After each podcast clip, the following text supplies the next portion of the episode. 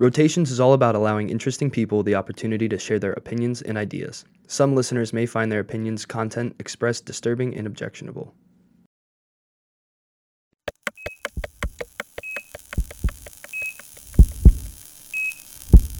I'm Dr. Todd Fredericks, Assistant Professor of Family Medicine at The Ohio University Heritage College of Osteopathic Medicine, and this is Rotations. We're continuing with Dr. Pamela Wible, and here's Nisarg Bakshi. Yeah, hello everyone. Thank you for tuning in for another episode of Rotations. Um, we're here with Dr. Pamela Wible uh, talking about the ideal medical care movement, uh, as well as um, her advocacy and work for physician and medical student uh, suicide. Um, so, Dr. Wible, actually, I-, I wanted to open the discussion with uh, you mentioned uh, in the last segment of this episode that there's many people that write you write to you um, around the country, whether they're physicians or medical students. Uh, how, how do you, as a physician and, and just as a human being, how do you shoulder all of their burdens or all of their problems that they're having uh, emotionally and, and spiritually? How, how do you manage all that? Well, for whatever reason, I think I'm sort of an emotional bungee jumper. I really love being on the edge of life and death. Um, maybe it's why some people like to work in the ER. You know what I mean? They just love the adrenaline rush.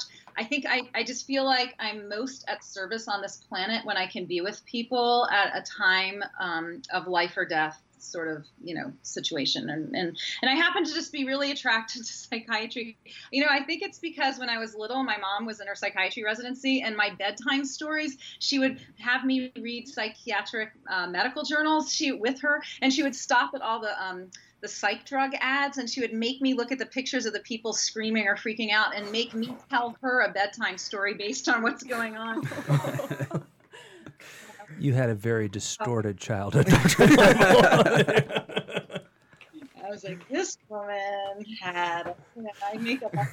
My mom, as a true psychiatrist she is, made me tell her my own bedtime stories based on her psych. There were Homework. no Care Bears in your life. no, no, no. Um, and I have to say, you know, it's really funny. Like as far as like, oh, it's so interesting that I'm working with medical students. You know, I've had one credit card my whole life, and it's the American Medical Student Association Mastercard that I got when I doing for residencies, and I've been carrying it around all these years. And I think they've been getting a, a percentage of everything I've bought for 25 years. But I think I don't know. There's something about medical students that just uh, stuck with me, and I found out later that my dad, while I was being born, my mom was having a C section. My dad was actually teaching at the Women's Medical College of Pennsylvania, and he pulled his medical student class on what my name should be. And isn't that funny? my mom wanted to name me Victoria. I really like Pamela, and I, that name was picked by um, a class of medical students for me. So. So it's destined. Yeah, so I feel like in a way I'm destined to do this work in the world. So it gives me, I feel like I found my calling. And when you feel like you've found your calling, you get a lot of energy from it. Um, I mean, I'm sure most people don't want to do 13 town hall meetings in 48 hours, but it makes me um, more energized, right? Um, one time I had an interview with somebody from Poland, I believe. Um, he had like six pages of questions on physician suicide, and we had to arrange our Skype interview at like midnight just because of the weird time zone difference between Poland and the U.S. And and he told me if I was tired that you know he, he could call back another time and we could do half the interview now and later. And I was like, no, no, suicide, it brings me to life. I I love this topic. I could talk about it all night long. And so I think I'm just meant to do this. So it's easy for me somehow. And um, the other thing is that um, I just I feel like I'm being of service in a realm where there's not a lot of a lot of other options for people. And um, and as far as taking care of myself, by the way, I live in a beautiful place where I can take lots of naps in a calm, sweet town, Eugene, Oregon. It's not like a high pressure city. Um, I used to complain, by the way, to my therapist before the suicide hotline. I used to complain that um, I feel like I'm stuck in a special ed class and I can't get out. Like I, I just feel so understimulated by life. Um, but the suicide hotline is really stimulating me in a way that nothing else has. And she told me that's because you're stuck in a, you're like moving at cocaine speed in a marijuana town. but um, I would just say I, I love this topic and I love the fact that, you know, people write me and they say, I would have been one of your statistics, but you answered the phone that night or you responded to my email. And so when I get feedback like that, it makes me want to keep doing this, right? Because I feel like I'm finally doing what I was born to do.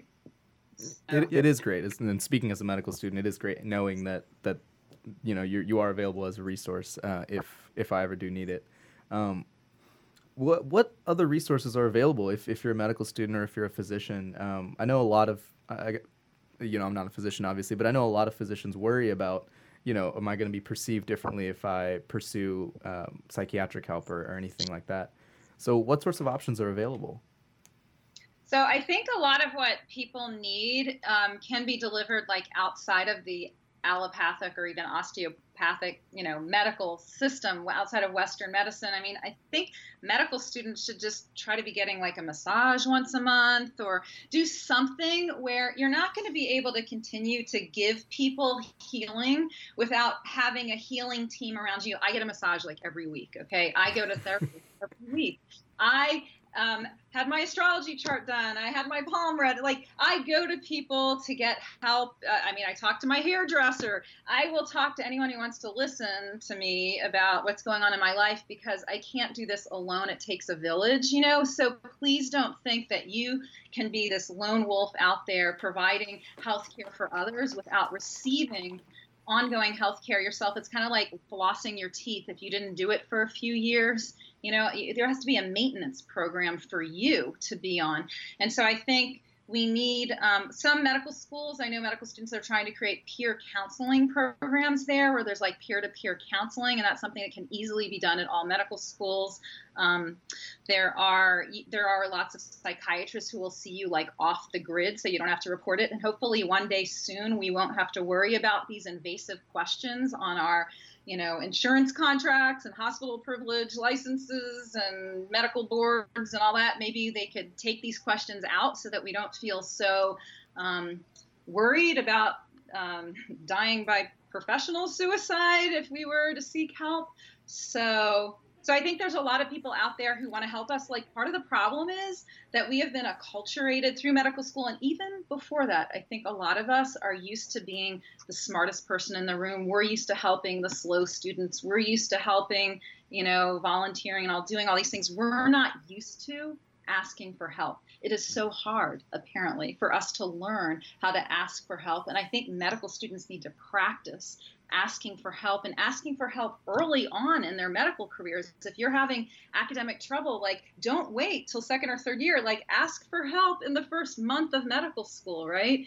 The, num- the number of times I have to tell physicians who have my cell phone number, who could call me anytime, to call me, and they still don't do it, and then they end up having terrible business problems and they make bad decisions. They're like, why didn't you call me? I could have helped you in five minutes understand what to do with a certain problem patient or what's going on with your billing or whatever. And they, I think we resist asking for help. So we're actually part of the problem. Part of the problem is our basic personality is we don't want to ask for help. Yeah, so. it, it's a big it's a big issue as a practicing physician in that um, I feel uh, I just had a conversation with a colleague last night that I had some questions, and it's one thing in the academic environment. It's a little less severe in that we tend to be more collegiate, and if there's a question, you can kind of talk and let's go get lunch and let's talk about this issue. But I, you know, I've experienced doubt. It's a very lonely thing to be a physician, and I am wondering how we teach each other to be receptive when one of your colleagues comes up and says, "Man, I'm just, I don't feel well." Not just that you know what to do when they say it, but that the environment such that a physician who is in crisis or who's facing crisis feels comfortable saying, I've got a few professional colleagues that understand my life. I can go talk to them when I need to. And how do we create a culture like that? Uh, because it's not coming from the top down from the corporate overlords. It's coming. It's got to come from within the profession. There's got to be a cultivation. Say, look, we've all paid our dues. We've all gone through medical school. Yes, we're we're all Type A crazy people. But you know what?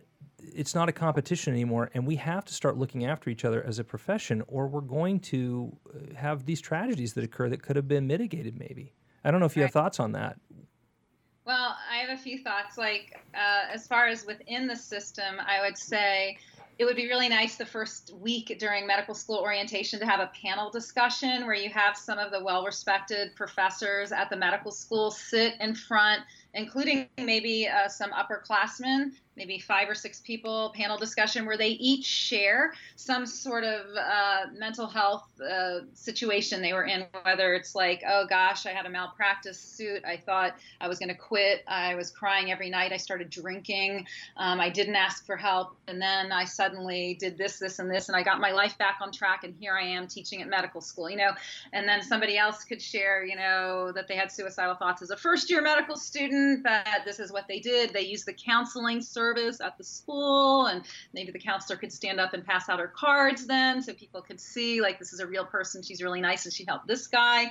And so i think if everyone would get up there including if some people could really tell their story to the point where like they start crying or really not just we can't just intellectualize this problem. If it's an emotional health problem, it can't be solved with a PowerPoint, okay? It can't be solved by just talking about it at a distance, you know, with large numbers. People need to see actual friends, colleagues, and physicians that they aspire to be in their medical school shedding a tear, telling their real stories in front of the room, and giving people permission to then be emotionally accessible at the medical school, right? Because then everyone in the room will want to raise their hand and say when they were having a tough time, right? So so that's one thing. I think in a hospital system, like let's say in the ER, they should definitely be doing this. You know how like if you have a, a catastrophe there and you need to call the chaplain to help, you know, a family who just lost their child in a car accident, you know, uh, you probably need help too because you just had to tell some parents their child died in a car accident there should be like a broom closet that they clean out and put a couch with some um, a refrigerator so you don't have to steal the patient's apple juice to get some nourishment yourself right? Where you could lay down there should be a call button for the doctors to that call is so true.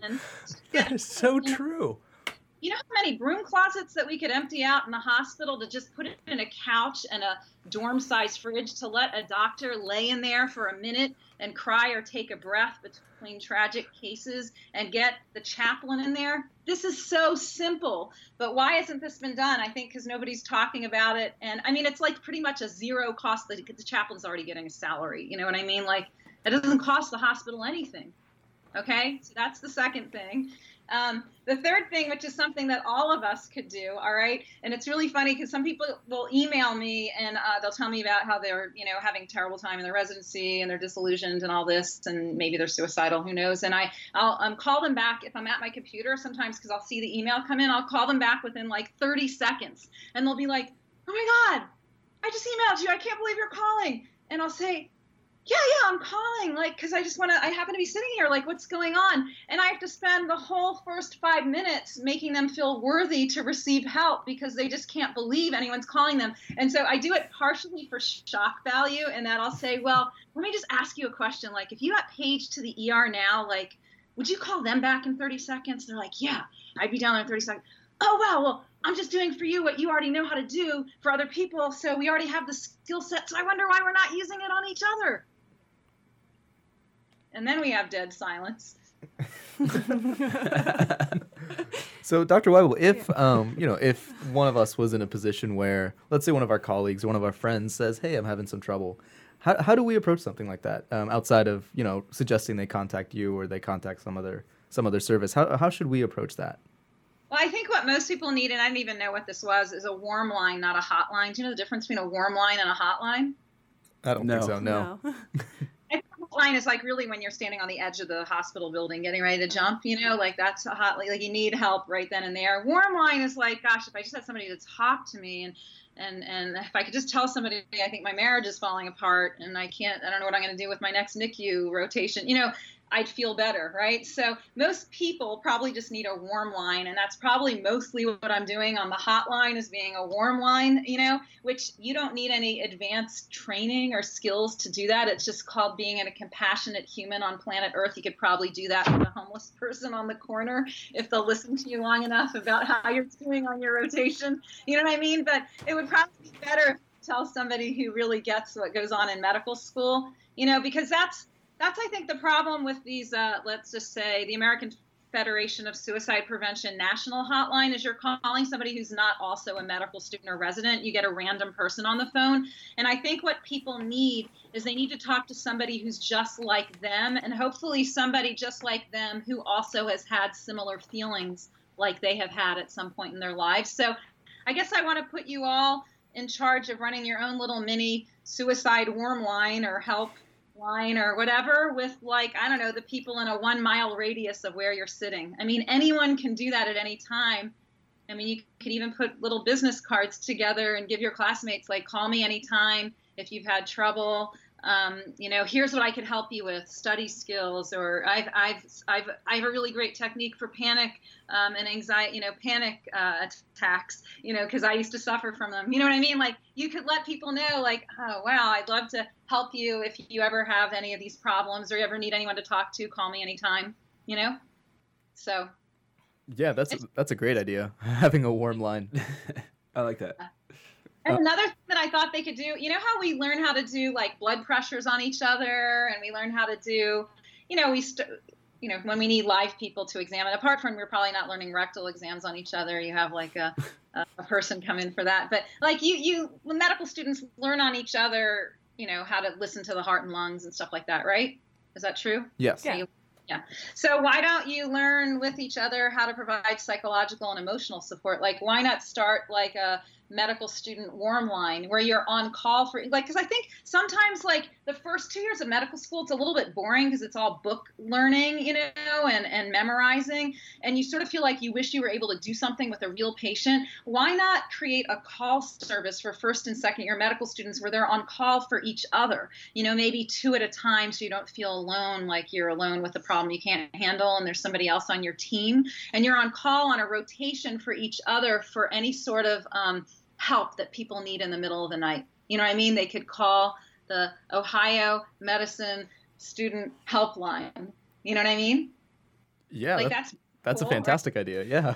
That actually like- is not a bad idea at all. If you could get uh, buy-in from all the schools in Ohio, what is there's eight, nine? How many medical schools we have? Nine, not counting the branch campuses.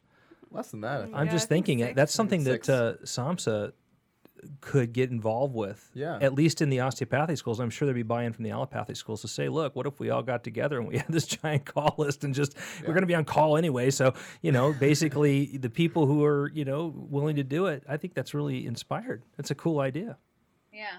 And Yeah. you could even school by school so people know that it's somebody in their very own class or I know or not, whatever you think is best. But um, it just will create like a collaborative, loving environment versus like you know it'll it'll help people practice asking for help. It'll hel- help people um, help one another because they're officially on call for each other and they'll consider it a job that's important. You know, and maybe there'll be a little bit of training on how to you know ask open-ended questions and do motivational interviewing or, or whatever sort of little bit of training you need but um, and then you you know have attendings on call above the first and second year medical students so that um, i just think that would be a really I think a really lot of people easy. would want to help with that too. I think that would be very, very. I think a lot of people would feel like they could get get their feet into that. oh yeah. yeah, Yeah, yeah, that's Yeah. a really cool idea. See, Oregon's at an advantage because they don't. They have what one medical school, Oregon Health Sciences, Yeah. right? So they, Well, they we have we have an osteopathic one an hour from my house and they're pretty lucky because i speak oh, that's for right. They just opened that, didn't they? you know S- say that again, Pam. I missed that. oh I, I speak there all the time like basically for free because i only live an hour away Is so it Salem or where is it? Ashland. That's lebanon lebanon It's in or- Lebanon. which is just uh, between Eugene and Salem. It- It's like really an hour away. Mhm. So, yeah. So I wanted to switch gears, uh, and I wanted to talk a little bit about your ideal medical care clinics. Um, can you talk a little bit about your decision to leave the hospital setting and, and start creating those? Okay. Well, I never was really into hospital medicine. I I always wanted to do outpatient family medicine, but I tried like working. I don't know for migrant health farm worker clinics, community health centers. You know, big multi-specialty groups. You know, it basically I tried all these different employment scenarios, and then I realized that uh, none of them were really allowing me to be the version of a physician that I had imagined on my personal statement because I think they wanted me in these seven minute visits to just kind of uh, churn patients through so they could make a lot of money off of keeping people coming and going. And so I, um, I just decided that you know, what would be ideal? I wanted to, I really was curious. I wanted to know, like, gosh, what, what would, an, I know what's not ideal. That is not ideal for me, and it doesn't seem like it's ideal for the patients. So I just pretty much turned the question over to anyone who wanted to talk to me, like, gosh, what would be ideal for you? And, um, and so it's been really fun. Like I opened my clinic, like I said earlier, I got 100 pages of testimony, adopted 90%. We opened one month later, and I um, since then I've been helping other physicians learn how to do this all around the country and helping medical students because it, it's never you're never too young to start doing this. Like I actually at my a few retreats ago, it's so funny. I had this I had this woman come. She had emailed me. I thought she was like a 40 year old physician, but at the end of the, she said, I read your physician suicide letters book. I have these different questions. You know, it was a really advanced email. At the very end, she goes, But I'm only 16 and I'm in high school. I'm pre med, and you probably don't have time to return my message. And I was like, Are you kidding? you should come to this retreat. So I brought her to the retreat. Man, she was awesome. The 16 year old pre med was just bouncing through the air, so excited to get to hang out with all these doctors um, and medical students. And uh, so I think it's never too early to start planning your ideal clinic, your ideal life. You know, like whoever you're sitting next to, like I said, at the bus stop, laundromat, wherever you are, like just just get excited about your future and and start um, engaging people around what they want. And it's it's just very easy to do this. I mean, all around the country, people are opening these clinics, and so I encourage you to get excited about your future. Can you talk a little bit about what that clinic looks like? Um, you know, you mentioned in another, uh, I think it was in a, in a TED talk, you, that you don't have a staff, that you're the only person at the clinic. Talk a little bit about how that works. Okay, so when people want an appointment, they just email me through my website, and I, since I have sort of a low volume practice, I kind of like I'm a little bit OCD. I like to schedule my own patients because um, I definitely don't want to like have three hypochondriacs in a row because that would wear me out. You know what I mean? So there's a way that I like to people and I sort of know how much time people need because I really understand what my patients want from me. And so, uh, and then we have our visits, which, so I schedule people here from my home. This is, you know, my little, from my phone here.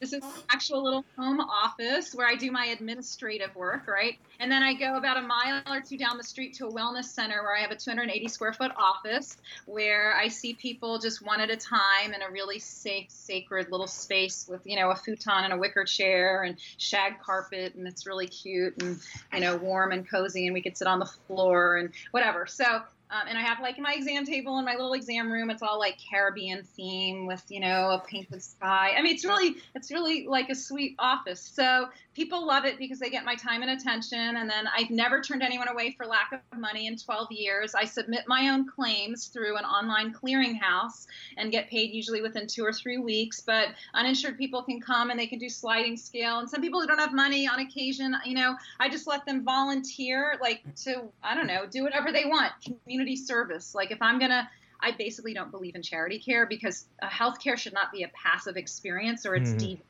You know what I mean? So people who come who really don't have money, um, I let them volunteer. They can volunteer at the soup kitchen. They can volunteer. You know, basically, I ask them to give an equal amount of time to some sort of community service since I'm seeing them for free. I want them to do something nice for somebody else for free. You know what I mean? So that's that way I can sleep at night knowing I've never turned anyone away who's wanted to see me in the past 12 years and that everyone has contributed something whether it's money, time, energy, whatever. You know, it is really a community clinic that helps the community. So last segment of this episode, um, Nick brought up the idea of, of pushback. Uh, have you gotten any pushback from just for these clinics, whether that be in the community or from other physicians? Uh, what's what's the response been like?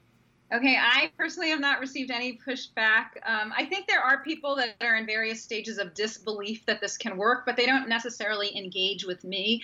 The reason why I know there might be some resistance I don't feel it personally, but the filmmaker for the Do No Harm film that's coming out, she always asks me, like, okay, like, don't you feel bad that you weren't invited to the National Symposium on Physician Suicide Prevention, the big think tank that the ACGME put together? I mean, you are an expert on this topic and they didn't invite you. Like, how does that make you feel? I was like, I didn't even know they were having a symposium. So I didn't really feel any certain way. But now that you're telling me they're having a symposium, I feel sorry for them that they're not really interested in engaging in this topic in a real way because I have a lot to contribute that would help them understand this topic. But if they want to keep I know, watching PowerPoints and choosing sort of a way of dealing with this, like with academic masturbation, doing the same thing that doesn't work or whatever. I mean, I just feel sorry for people who are not really interested in taking serious action. You know what I mean? And you don't have to do it my way, but I certainly have information to contribute, and I'm a nice person, you know. Basically, people like me when they talk to me, and I'm not confrontational by nature. I just tell the truth, and some sometimes people don't want to hear the truth, and it's hard to unhear the truth once you hear it. And maybe that's why I'm not invited to some things, but. There's uh, a there's a there's a point to that, right? Uh, you know, recently we talked to a, a physician who is a got like 300,000 Twitter followers. And there's a big debate in the American Diabetic Association conference where they were telling people not to tweet out photos of slides of information. And uh, that's one of the reasons why this vehicle is effective because, you know, I think some of these organizations have become so large and so entrenched in a mindset that they think that they they're the, basically the only every problem's a nail to them. They only have a hammer and they don't know how to react to social media. They don't know how to react to people being proactive and getting information out in different avenues. And there's an there's probably an effort to delegitimize that, but I think we're beyond that. I think now we have people with credentials, we have people who have explored other areas of social media, and now here you are talking to us, and it reaches an audience that they can't reach. And if they don't get on the bandwagon and start uh, co- being cooperative, they'll be marginalized to the point where no one will take them seriously. It'll be like there'll be a few people who go to these things, and then the rest of people say, "No, I get better content out of talking yeah. to rotations or, so, or, or, going to Dr. Wible's home phone and calling her up and asking her directly. I mean, you know, what I mean, I, I, I want to make sure we don't, uh, we, we're going to need a third segment, Dr. Wible. Is that okay? Oh yeah. How long are we going? I'll talk all day. No, we, we, just th- a third segment, just to keep the timing. Because Nisarg and I were talking about this earlier to keep tightening up our editing. But uh, I do. You obviously look like you're not starving, because and the reason why I say that is because there is this perception that unless you you know buy into the traditional model and your office looks like an international departure lounge, like Caitlin said, you know, I mean, that, that you can't survive as a physician. And I, I grew up in a golden age of medicine. In fact, my great uncle is one of the most respected family doctors in the state of Oregon. He's from Klamath Falls. Anyway, yeah. So, uh, and he said, you know, you take care of your patients, you watch your bills, everybody gets paid, you make a good living, everybody's happy. Do you make a good living, Dr. Wible? I make a great living. See? I mean, I yeah. I keep, you know, that's the thing. There's this misconception that, oh, you're either an idealist and you're poor sitting in, you know, like a tent, uh, or you're rich and you have no meaning in your life and you're just, you know, playing the game, right? No, the, the honest truth is if you serve your patients with your heart and soul and your intelligence, that, you know, if you, be, if you become a self actualized healer, the one that you defined in your personal statement when you entered medical school, people actually do want to pay for that. And they'll pay top dollar for that. I mean, one woman from my um, retreat who just took her a while, she did the retreat like three or four times before she opened her own clinic in Texas. And, um, and and she said I mean, she felt guilty. Sometimes we devalue ourselves. So she she has a DPC model, a direct primary care, so they're paying a monthly fee. And I think she started like at seventy five dollars a month, and she felt so guilty, like going up to ninety five dollars a month. And I was like, look what you're doing for people. I mean, you're in a town where people have a lot of money. Ninety five dollars a month for house calls and everything that you do for people and on site labs and this that and the other. I mean, you, like just charge what you're worth like you're and, and, plus she sees everyone over 90 for free you know and uh, i mean and she never turns anyone away like she makes all sorts of deals with people. So she said yeah you're right. I mean there was this one couple that came to me and they had previously been spending $40000 a year for another doctor. I guess the fee was $20000 per person. And they actually said they were getting better care for me for $75 a month. And i was like see, you're worth $95 a month, you know? And she's like, yeah. And so, anyway, it's just, we devalue ourselves. I think we've been devalued for so long. Um, you know, with $20 copays and patients think that's what a doctor's visit should cost is $20, you know, and, and I, I, think it just gives the wrong message to everyone. I mean, we're saving lives. We're doing things for people that are like absolutely amazing. And we should not be ashamed to charge properly. um, you know, I don't believe in creating a two-tiered healthcare model where it's going to be twenty thousand dollars per person or you can't come see me, sort of thing. And I think most of us go into medicine, you know, not wanting to create a two-tiered healthcare model where we're only serving the worried, well, rich, and the poor are left behind to be taken care of by assembly line big box clinics that are medical school hospitals, you know, or whatever, teaching hospitals. So I think we're in this really amazing um, space right now where people are demonstrating what's possible and it's so exciting. I think it's the best time ever to be a medical student and to be a doctor because there's so many exciting new delivery models and entrepreneurial ventures that physicians are starting and the fact that we can just even be connected right now through social media is incredible. You know, like just the way that an idea can literally spread across the world if it's good and um, and change the face of medicine. I mean, I'm really excited. If I, you can't tell, I, I, want you to keep that that uh, that attitude for just a minute while we while we close this out. To close this out, and sorry, we'll go to the third segment. Yeah, we'll, sure. Yeah yeah, like Dr. Frederick said, we'll uh, we'll see you guys again in the third segment of our discussion with Dr. Pam Wible. Thank you so much for joining us, Dr. Wible.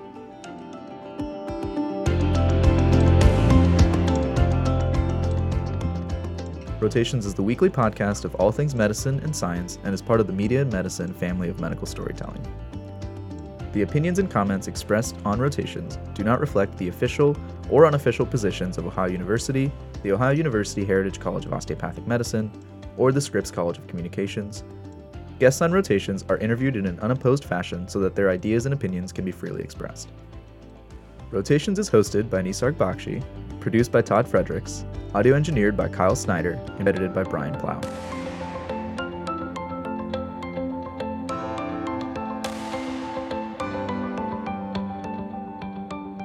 Rotations is co hosted by a League of Champions of all things medical and a few people we pull off the street. Rotations is copyrighted, and while we welcome citations, tweets, Facebook likes, and other endorsements via word of mouth and social media, we reserve all rights to content. You may use Rotations content under the provisions of Creative Commons, but you cannot alter or edit the content in any manner without express permission of the content creators, and you must cite Rotations as the source of any content derived from the podcast. We welcome any comments, and you can contact us by emailing us at rotationspodcast at gmail.com, tweeting us at rotationspcast, or by visiting mediaandmedicine.com slash rotations.